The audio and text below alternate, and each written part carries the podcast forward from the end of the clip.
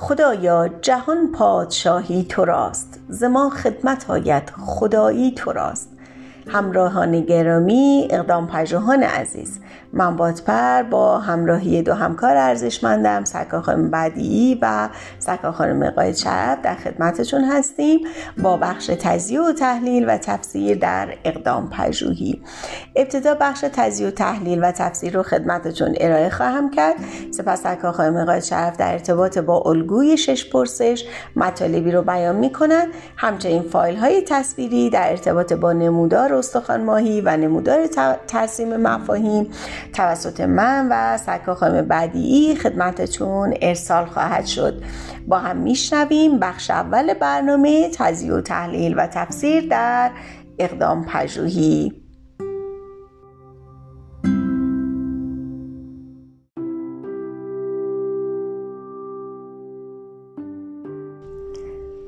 به نام گشاینده کارها ز نامش شود سهل دشوارها. همراهان عزیز اقدام پژوهان گرامی. در جلسه قبل یاد گرفتیم که چطوری شواهد و اطلاعات و داده هایی رو جمع آوری کنیم. از طریق مصاحبه پرسشنامه و پیشینه ادبیات و یا مشاهده کردن. توی شواهد اطلاعات و داده هایی رو به دست آوردیم. حالا می‌خوایم ببینیم امروز در بخش تجزیه و تحلیل می‌خوایم ببینیم با آنچه که در شواهد پیدا کردیم چی کار باید بکنیم. اول از اینکه توصیه می‌کنم چندین بار از روی بخش شواهد بخونید تا یک چارچوب ذهنی از مطالب توی ذهن شما شکل بگیره. شاید لازم باشه بعضی مطالب رو جابجا کنید. شاید لازم باشه بعضی مطالب رو حذف کنید اضافه باشه یا اضافه کنید.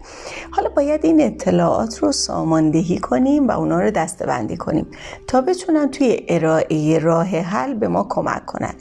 و اون داده های خام به صورت معنادار و تحلیل پذیری در میاد. ساماندهی اطلاعات دقیقا برمیگرده به تجربه و مهارت پژوهشگر.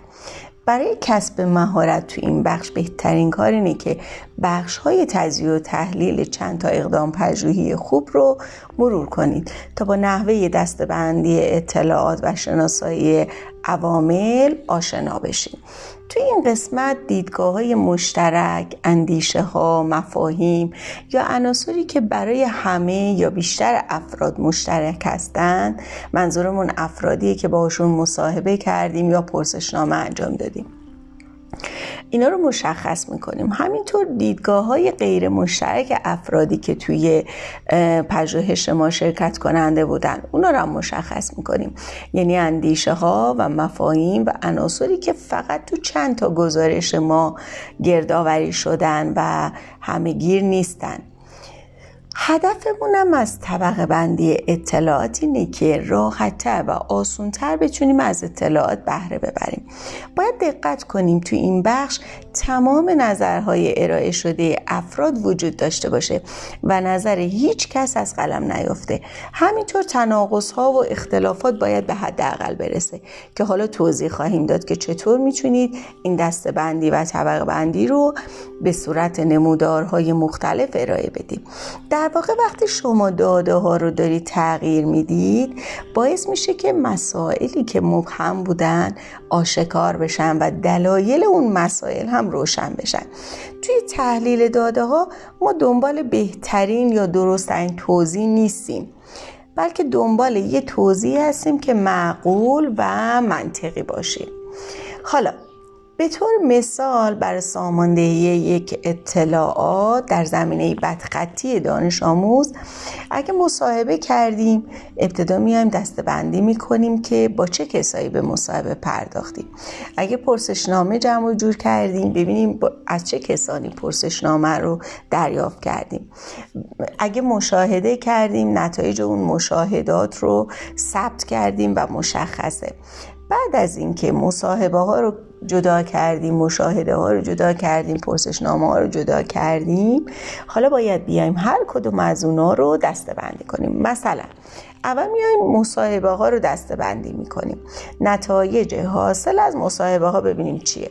فرض کنید در ارتباط با بدخطی دانش آموز نتایج مصاحبه با معلمان رو داریم. نتایج مصاحبه با دانش آموز رو داریم.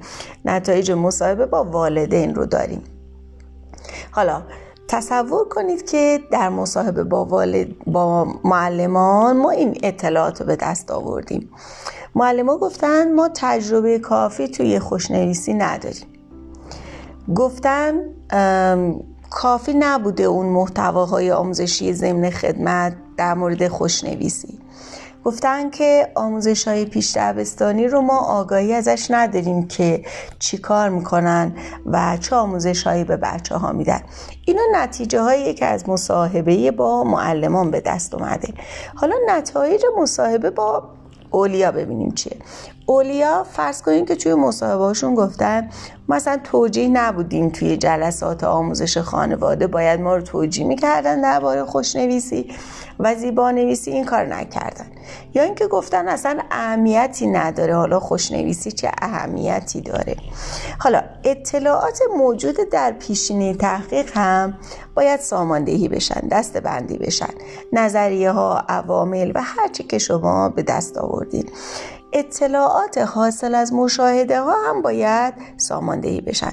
پس کنید معلم چکلیست مشاهده ترتیب داده توی گویه هاش در ارتباط با نحوه نشستن بچه ها قلم دست گرفتنشون و اینجور موارد رو بررسی کرده و بعد این نتایج به دست اومده.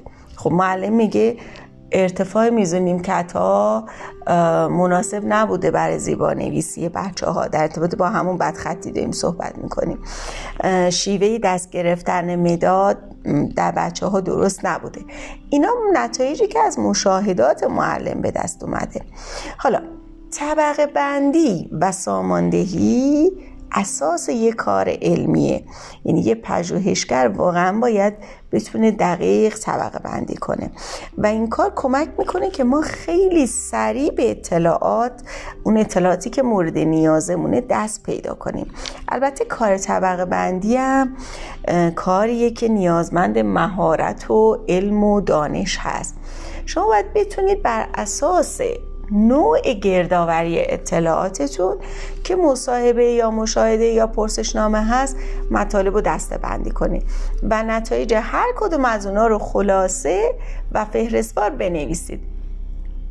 همچنین مفاهیم موجود در پیشینه رو هم شما باید بتونید دستبندی و فهرست کنید. برای اینکه تو این کار تبهر پیدا کنید چندین بار این طبقه بندی رو انجام بدید با گروه نقادتون در میون بذارید. حتما از دستبندی هایی که تو پژوهش های خوب ارائه شده بهره ببرید اون رو مطالعه کنید. بعد از دسته بندی کردن تمام اطلاعات و عواملی که تو شواهد به دست آوردید باید اونا رو تحلیل کنید. یعنی به داده هاتون معنا بدید و روابط بین اونا رو مشخص کنید. تا بتونید از چرا و چگونگی و معنای آنچه به دست آوردید آگاه بشید.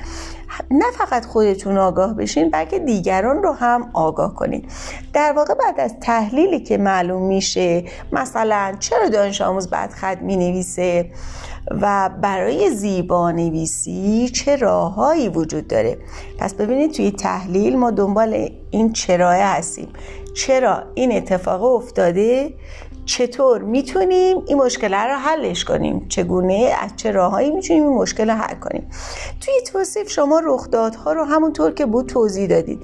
بدون اینکه به علتها معنا و روابط و پیوستگی بین اونا بپردازید. اما تو تحلیل کردن علاوه بر توصیف وضعیت به رابطه های بین پدیده ها و چرایی اونها هم می‌پردازید. و این بخش بسیار بسیار مهمه. به دلیل اینکه اگه تحلیل خوبی داشته باشید می‌تونید راهکارهای خوب و مناسبی پیدا کنید. و اگه خوب به تحلیل نپردازید گزارشتون فاقد اعتباره. در واقع تحلیل همونطور که گفتیم دنبال این میگرده که چرا این اتفاق افتاده من چیکار می‌تونم بکنم. یعنی همه جای تحلیل کردنتون باید دنبال این جریانه باشید. بعضی از صاحب نظران اومدن هفت تا مرحله رو برای تحلیل معرفی کردن. مرحله اول رو گذاشتن برای بررسی اولیه داده ها یعنی بیایم تمام چیزایی که داریم بررسیشون کنیم. مرحله دوم تفکیک داده های جمع آوری شده. یعنی اونا رو بیایم از هم تفکیک کنیم جداشون کنیم. مصاحبه ها جدا پرسشنامه ها جدا مشاهده ها جدا و هر کار دیگه که انجام دادیم. سه طبقه بندی داده ها حالا مصاحبه ها چه چیزایی بودن با چه کسایی بودن اونا رو فهرست کنیم و مشخص کنیم. چهار ارزشیابی یعنی ارزیابی کردن بر اساس اهمیت بعضی از داده ها و اهمیت نداشتن یه بعضی دیگه از داده هامون پنج مقایسه کردن داده ها یعنی اینکه معلوم کنیم کدوم ها با هم در تضادن کدوم ها با هم شبیهن و مشترکن. شماره شش ترکیب داده ها حالا بیایم.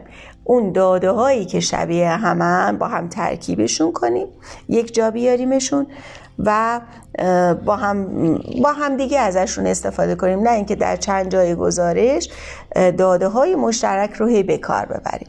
هفت بازبینی داده های خام و نتیجه گیری نهایی. آخر کارم بیایم یک بازبینی انجام بدیم و از اونا یک نتیجه گیری دریافت کنیم. حالا این تحلیل کردن که میگیم اینقدر مهمه همچوری هم نمی‌تونیم تحلیل انجام بدیم. البته خیلی از همکارا ممکنه که دست به تحلیل های توصیفی بزنن. بسیار خوب. اگر خیلی خوب بتونن بپردازن به شناسایی عوامل چرایی کارها علت مسئله و مشکلمون و چگونگی رفع اونها ایرادی نداره. توی با توصیف کردن. اما خود این تحلیل کردن روش هایی داره که هم تو پژوهش های کمی مورد استفاده قرار می‌گیره و هم تو پژوهش های کیفی. اما نحوه فعالیت در پژوهش های کمی و کیفی با هم فرق داره.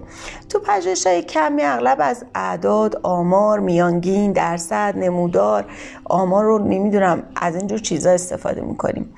اما در پژوهش های کیفی که یک سری محدودیت ها رو هم برای پژوهشگر ایجاد می‌کنه به دلیل اینکه پژوهشگر برای تحلیل کیفی مجبوره که آدم خلاقی باشه مجبور خلاقیت داشته باشه. و از فکر و ایده های خودش هم بهره ببره و استفاده بکنه چون در حال توصیف هست در حال توضیح هست. به همین دلیل یه شیوه ها و الگوهایی رو برای تحلیل کیفی هم آماده هست و در یک چارچوب های مشخصی جا می‌گیره که به اونها اشاره می‌کنیم.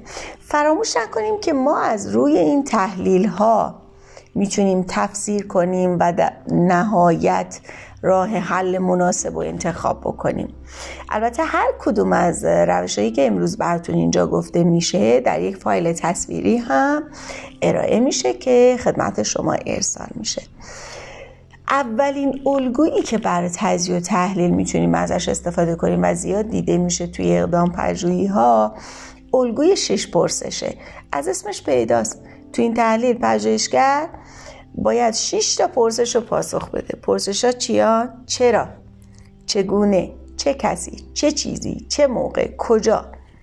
تمام پاسخ خواهی که به این پرسش ها میدیم باید ثبت و خلاصه بشن و خلاصه اونا روی یک نمودار و یا یک جدول ارائه بشه حالا چرا این مشکل به وجود اومد چطوری به وجود اومده چیکار می‌تونیم بکنیم کی به وجودش آورده و تمام چیزهای دیگه که در ارتباط ما مسئلهمون وجود داره. گام دوم یا الگوی دوم الگوی ترسیم مفاهیمه. توی این الگو بر این اساس درست شده که این الگو در واقع بر این اساس درست شده که ریشه بسیاری از مشکلات در جای دیگه ای هست و عوامل متعددی در به وجود اومدن اونا مؤثرن. مشکلاتی مثل فرار از مدرسه بزهکاری ها مواد مخدر. پس دقت بکنیم که از این نمودار در موضوعات بنیادین که نیاز به های عمیق و کارآمد دارن استفاده می‌کنیم. روش سوم یا الگوی سوم روش تجزیه و تحلیل مسائله که با چند تا نمودارم می‌تونیم نشونش بدیم و شاخصترین نمودارش که خیلی استفاده میشه در اقدام پژوهی ها نمودار استخوان ماهی هست که حالا در موردش هم بحث خواهد شد. این روش هم مثل روش ترسیم مفاهیمه و از اون برای ریشه یابی و کشف عوامل مؤثر در یک مشکل استفاده میشه. از این الگو برای مفاهیمی مثل مفاهیمی که یه علت اساسی دارن یعنی یه مشکل عمده وجود داره. بعد این مشکل عمده خودش یک ریشه هایی داره. با شناسایی اون ریشه ها هر کدوم از اون ریشه ها دوباره یک شاخه هایی دارن. یعنی هی به شکل شاخه های فرعی خودشون رو نشون میدن که در ارتباط با مشکل اصلی هستن. و نتایج و عواقب منفی عمده و نتایج مهم دیگه توی این نمودار ترسیم میشه و در این الگو آورده میشه. همونطور که گفتیم مرسوم ترین روش تجزیه و تحلیل مسائل بعد از اینکه شناسایی عوامل کردیم و اونا رو توصیف کردیم نمودار استخوان ماهیه.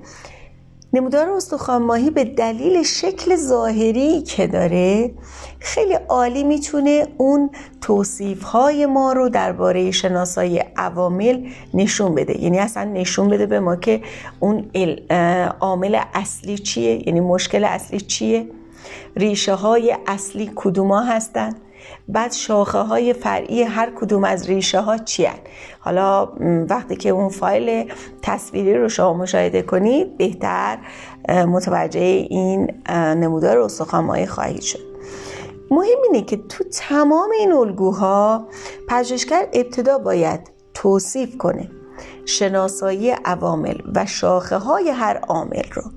این باید معلوم کنه مشکل چیه های اصلی کدومن عامل های فرعی که به هر کدوم از اون عامل های اصلی مربوط هست کدوم هستن و بعد بعد از توصیفش و توضیحش در گزارش برای درک بهتر اون توصیف ها و گزارش ها توی یه نمودار مثلا ترسیم مفاهیم یا نمودار استخوان ماهی یا الگوی شش پرسش اونا رو خلاصه کنه بعد از گام تجزیه و تحلیل حتما پژوهشگر باید اون داده ها و اون اطلاعاتی که در تجزیه و تحلیل به دست آورده و شناسایی کرده تفسیر کنه. تو تحلیل داده ها مشخص کردید که چه عواملی در ایجاد مشکل دخالت دارن. همه اونا رو شناسایی کردیم. تو تفسیر با توجه به تمام عواملی که شناسایی کردیم به این مسئله توجه می‌کنیم که نظر شما درباره این تزیه و تحلیل چیه؟ از نظر شما کدوم عوامل اهمیت بیشتری دارن؟ یا کدوم عوامل در حیطه اختیارات شما هست که می‌تونید روی اون کار کنید تفسیر بخش بسیار مهمی توی اقدام پژوهی که اغلبا مورد بیمهری اقدام پژوهان قرار می‌گیره و فکر می‌کنم همین که یک بخش به نام تجزیه و تحلیل داشته باشن کافیه. در حالی که تجزیه و تحلیل بدون تفسیر و بدون اینکه شما نظر خودت رو ارائه بدی و بگی که می‌خوای روی کدوم از این عوامل که همش هم ممکنه مهم باشن ممکنه بعضیاش مهم باشن و اما در حیطه اختیارات شما نیست. ممکنه بعضیاش اهمیت نداشته باشن شما اهم و فعل اهم می‌کنین مهمترها رو انتخاب می‌کنین در این باره اگر تفسیر رو فراموش کنید یا مورد بیمهری شما قرار بگیره قطعا در فرم های داوری امتیازات زیادی رو از دست خواهید داد. به این دلیل که تمام گام های اقدام پژوهی در هم تنیده و به هم پیوسته هستند. و شما باید بتونید بین بخش های مختلف اقدام پژوهیتون ارتباط برقرار کنید. تفسیر شما هم که از روی تحلیل اطلاعات به دست اومده خیلی مهمه. پس تو تفسیر نشون می‌دید کدوم عامل اولویت بیشتری داره. کدوم عوامل در حیطه اختیارات شماست؟ کدوم عوامل خارج از حیطه اختیارات شماست؟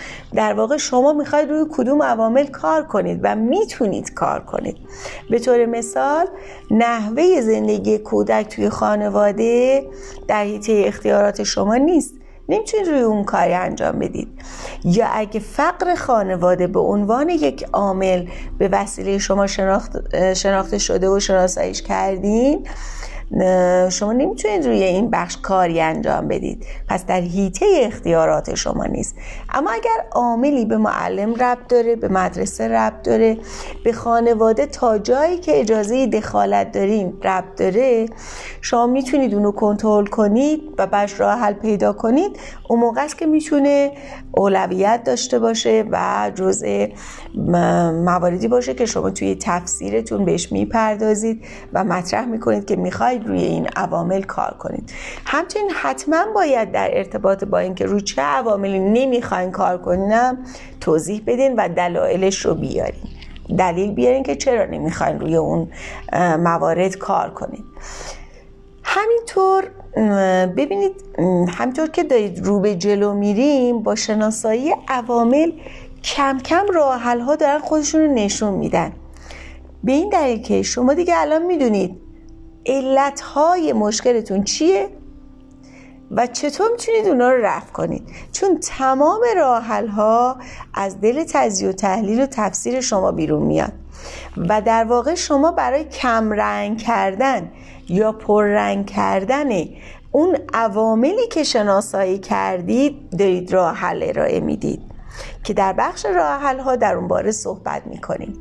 پس هم در نظر داشته باشید. اگر راه های شما از دل تجزیه و تحلیل و تفسیر بیرون نیان ارزش و اعتبار علمی نخواهند داشت. بعضیا تجزیه و تحلیلشون هاشون یک چیز دیگری است و اصلا مشخص نیست که این راه ها که بعضا زیبا هم هستن راه های خوبی هستن اما معلوم نیست این راه ها برای از بین بردن کدوم عامله. این راه ها برای پررنگ کردن کدوم عامله؟ اینجاست که اون پیوستگی و انسجام اقدام پژوهی از بین میره و محقق نشون میده که نه من همچی هم ارتباط برقرار نکردم بین عوامل موجود در اقدام پژوهی. پس این بسیار مهمه که راحل های ما از دل تجزیه و تحلیل بیان بیرون. بعد از اینکه تجزیه و تحلیلتون رو انجام دادین همینطور تفسیرتون رو چند بار اونو مرور کنین. ملاک های داوری رو که الان خدمتتون ارائه می‌کنم مد نظر قرار بدین و بعد دوباره اونا رو مورد بازبینی قرار بدین. حتما در این بخش با گروه نقادتون مشورت کنید چون ملاک اعتباریابی شما هست. حالا اولین ملاک داوری که تو فرم داوری می‌تونید ببینیدش در ارتباط با بخش تجزیه و تحلیل و تفسیر اینه که عوامل مؤثر در ایجاد مسئله به درستی شناسایی شده. شما یک همچین گویه ای رو در فرم داوری می‌بینید. تو این ملاک داور به چند تا مورد توجه می‌کنه. اول پیوند بین اطلاعات گردآوری شده با پژوهشتون. داور نگاه می‌کنه ببینه شما بین اون اطلاعاتی که جمع کردی با پژوهش خودت تونستی یک ارتباطی برقرار کنی؟ شماره دو موردی که داور بهش توجه می‌کنه تو این بخش قرار دادن داده ها در چارچوب یه الگو. استفاده از نظریه ها و معیارهایی که جمع آوری کرده بودیم. حالا ببینیم آیا شما این اطلاعاتی که جمع آوری کردین گذاشتین تو یکی از این الگوهایی که معرفی شد و تونستید در اون قالب و در اون چارچوب اونو جای بدین مورد سومی که داور بهش توجه می‌کنه اینه. تزیه و تحلیل پژوهشگر و برداشت و درک علمی او و تفسیر داده ها یعنی پژوهشگر چطوری تونسته تزیه و تحلیل بکنه؟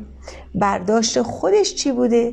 چه درک علمی از این عواملی که جمع آوری کرده داشته. یعنی اگه بخش تفسیر رو نادیده بگیرید و نتونید عوامل رو در یک چارچوب منطقی ارائه کنید و نشون بدید که از نظر شما کدوم عامل مهمتر کدوم اولویت بیشتری داره امتیاز بسیار زیادی رو در این بخش از دست میدیم. ملاک دومی که تو فرم داوری دیده میشه در این بخش اینه که جمعآوری داده ها و نتیجه گیری اطلاعات از یه چارچوب منطقی برخورداره. یعنی شما باید نشون بدین که منطقیه اون مطالبی که دوره هم جمع کردین اطلاعاتی که به دست آوردین معقول و منطقیه. خب حالا ببینیم داور تو این قسمت به چه موردایی توجه می‌کنه. تو این گویه داور به این مورد توجه می‌کنه. آیا از الگوها و روش های تجزیه و تحلیل و طبقه بندی داده ها استفاده کردیم به عنوان مثال الگوی ترسیم مفاهیم یا شش پرسش یا نمودار استخوان یا هر چیز دیگه ای که به کار بردیم آیا بخش شواهد و تجزیه و تحلیل دارای انسجام و پیوند هستند یعنی تجزیه و تحلیل شما واقعا از دل شواهدتون بیرون اومده. شما اون اطلاعات شواهد رو آوردید دارید تجزیه و تحلیل می‌کنید. تونستید پیوندی بین اینا برقرار کنید. اینا نکاتی هستن که داورا بهشون خیلی توجه می‌کنن. پس بنابراین در واقع در این بخشه که داور متوجه میشه که پژوهش شما چقدر ارزش علمی داره و چقدر شما خوب روی اون کار کردید. نکته آخر این که برای اعتبار بخشی به این بخش از مشورت گروه نقاد بهره ببرید. خب امیدوار هستم که این مطالب هم بتونه به شما کمک کنه تا تجزیه و تحلیل و تفسیر بهتری رو ارائه بدید. در پناه خدا سربلند باشید.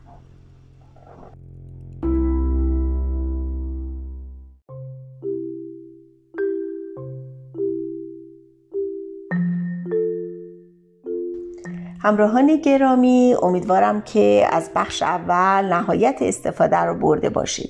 در بخش دوم میشنویم چگونگی ارائه الگوی شش پرسش در گزارش اقدام پژوهی توسط خانم قاید شرف. بشنویم.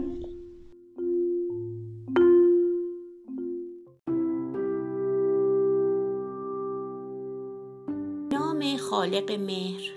با سلام و ارادت خدمت شما با گام چهار در اقدام پژوهی یعنی تجزیه و تحلیل و تفسیر داده ها در خدمت شما هستم.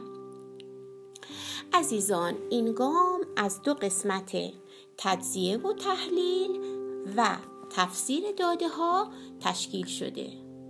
در قسمت اول یعنی در تجزیه و تحلیل به زبان خودمونی عمل اوراق کردن اطلاعات اتفاق میافته و با شناسایی مشکلات و علل اونها در شواهد یک درکمون رو از مسئله یا آنچه که در حال وقوع هست بالا می‌بریم. در قسمت دوم یعنی در تفسیر عمل ترکیب شدن اتفاق میافته. تفسیر باعث میشه داده های ارائه شده در قسمت تجزیه و تحلیل معنا پیدا کنن و فهم جامع و روشنی از مفاهیم و معانی به ما بدن. و کسی هم که تحقیق رو می‌خونه از این معانی آگاه بشه. پس از تجزیه و تحلیل و تفسیر هست که می‌تونیم به درستی و نادرستی یک راه حل فکر کنیم و طرح موقت برای اصلاح عرضه کنیم. برای تجزیه و تحلیل داده ها از دو روش می‌تونیم استفاده کنیم روش کمی و روش کیفی. در حالت اول یعنی روش کمی چون با داده های عددی و رقمی سر و کار داریم می‌تونیم از میانگین یا رسم نمودارهای مختلف مثل نمودارهای ستونی و خطی که روش مفیدی هستند کمک گرفت. پس تحلیل در حد شمارش فراوانی ها و درصد هست و البته کار به سنگینی پایان نامه ها نیست. در روش دوم یعنی در روش کیفی چون از مشاهده و مصاحبه که جزء روش های کیفی هستند استفاده میشه از الگوهای متفاوت تحقیقات کیفی مثل نمودار استخوان ماهی ایشیگاوا نمودار ترسیم مفاهیم جدول شش پرسش و غیره استفاده می‌کنیم. خب حالا یه نکته که خیلی هم حائز اهمیت هست و اون این که برای تجزیه و تحلیل اطلاعات فقط از یکی از الگوهای تحقیقات کیفی استفاده می کنیم هر الگویی که اونو مناسب تر کارمون می بینیم البته در صورتی که با عدد و رقم هم در شواهد یک کار کردیم می‌تونیم در کنار اون الگوی روش کیفی از میانگین یا رسم نمودار هم استفاده کنیم. خب همونطور که عرض کردم خدمتتون یکی از الگوهای تجزیه و تحلیل در تحقیقات کیفی جدول شش پرسش که به جدول پرسش های تفسیری یا جدول پنج چ و یک ک هم معروف هست استفاده میشه.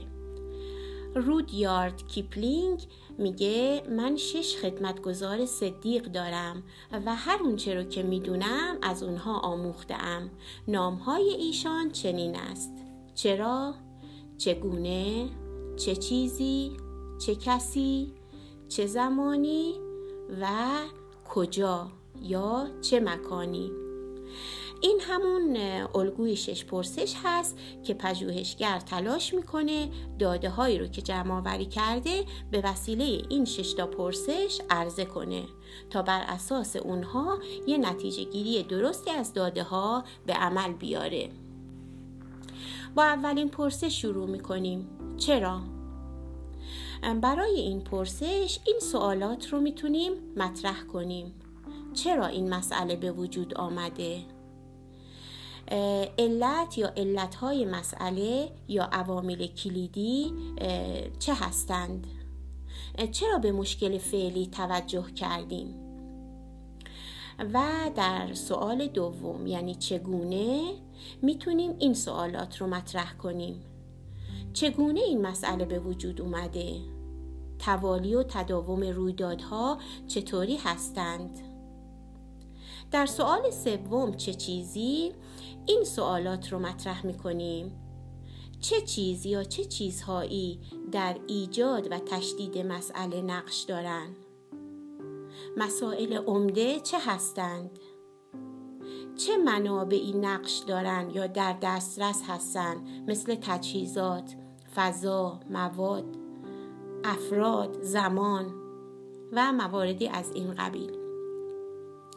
در سال چهارم یعنی چه کسی میگیم چه کسی یا چه کسانی عمیقا درگیر این مسئله هستند؟ چه کس یا چه کسان دیگری مهمند؟ افراد صاحب نفوذ و تأثیر گذار در مسئله چه کسانی هستند؟ یا از یه نگاه دیگه میگیم چه کسانی به ما کمک می‌کنند؟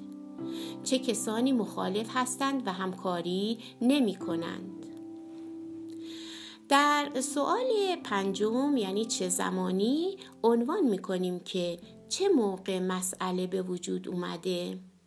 چه موقع می‌تونیم اون مسئله رو مشاهده کنیم؟ چه مدتی از وقوع مشکل میگذره؟ و در نهایت در پرسش آخر یعنی کجا یا چه مکانی میگیم مسئله کجا به وجود اومده؟ رویدادها کجا اتفاق افتادن؟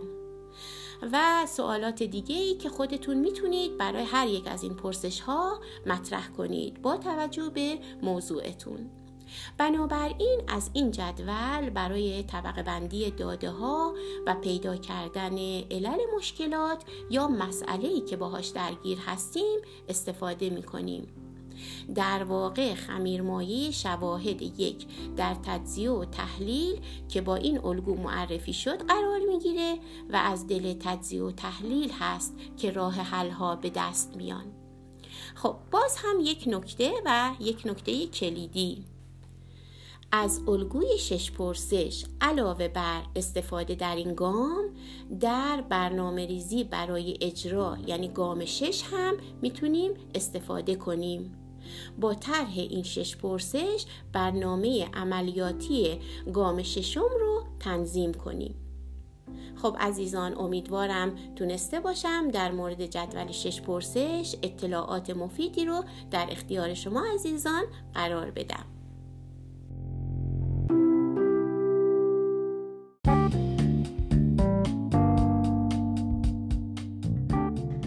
همراهان عزیز این بخش نیز به پایان رسید. امیدوارم که بتونید با چندین بار گوش دادن به صحبت ها و اقدام به نوشتن اقدام پژوهی رو به خوبی فرا بگیرید و توی این کار ای بشید. یادتون باشه فقط با تمرین کردن و نوشتن هست که می‌تونید این مهارت رو کسب کنید. شما رو به خدای بزرگ میسپارم تا جلسه بعدی و آموزش بعدی. خدا نگهدار.